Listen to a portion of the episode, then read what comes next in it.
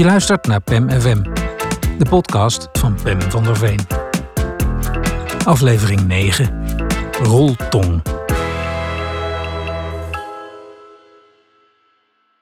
Tegen mijn wil weet ik alles van de straatnieuwsverkoper die bij mijn Albert Heijn staat.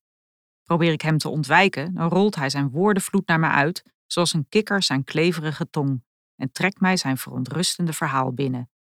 Zo weet ik dat hij ex-TBS'er is, veroordeeld voor een geweldsdelict. Dat hij zijn straf heeft uitgezeten en dat wij, de maatschappij, hem een nieuwe kans moeten geven.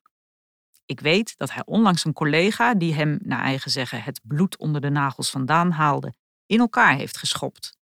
Vandaar dat ik nu een beetje moeilijk loop, zegt hij erbij. Ik weet dat hij een kooivechten doet. Dat zijn vriendin zwanger was en toen toch weer niet, maar dat ze wel bij hem is ingetrokken.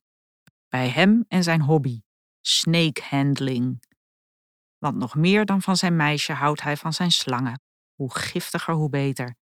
Ik weet hoe zijn laatste aanwinst eruit ziet. Een geel monster met de naam King Cobra. Bijna teder laat hij een foto zien op zijn telefoon. Terwijl hij praat, knik ik af en toe, wachtend op een uitweg. Zodra hij een nanoseconde stilte laat vallen, zeg ik dat ik naar huis moet. Hij trekt met tegenzin zijn roltong terug en laat mij ontsnappen. Als dank koop ik weer datzelfde nummer van straatnieuws, waarvan ik er thuis al zeven heb liggen.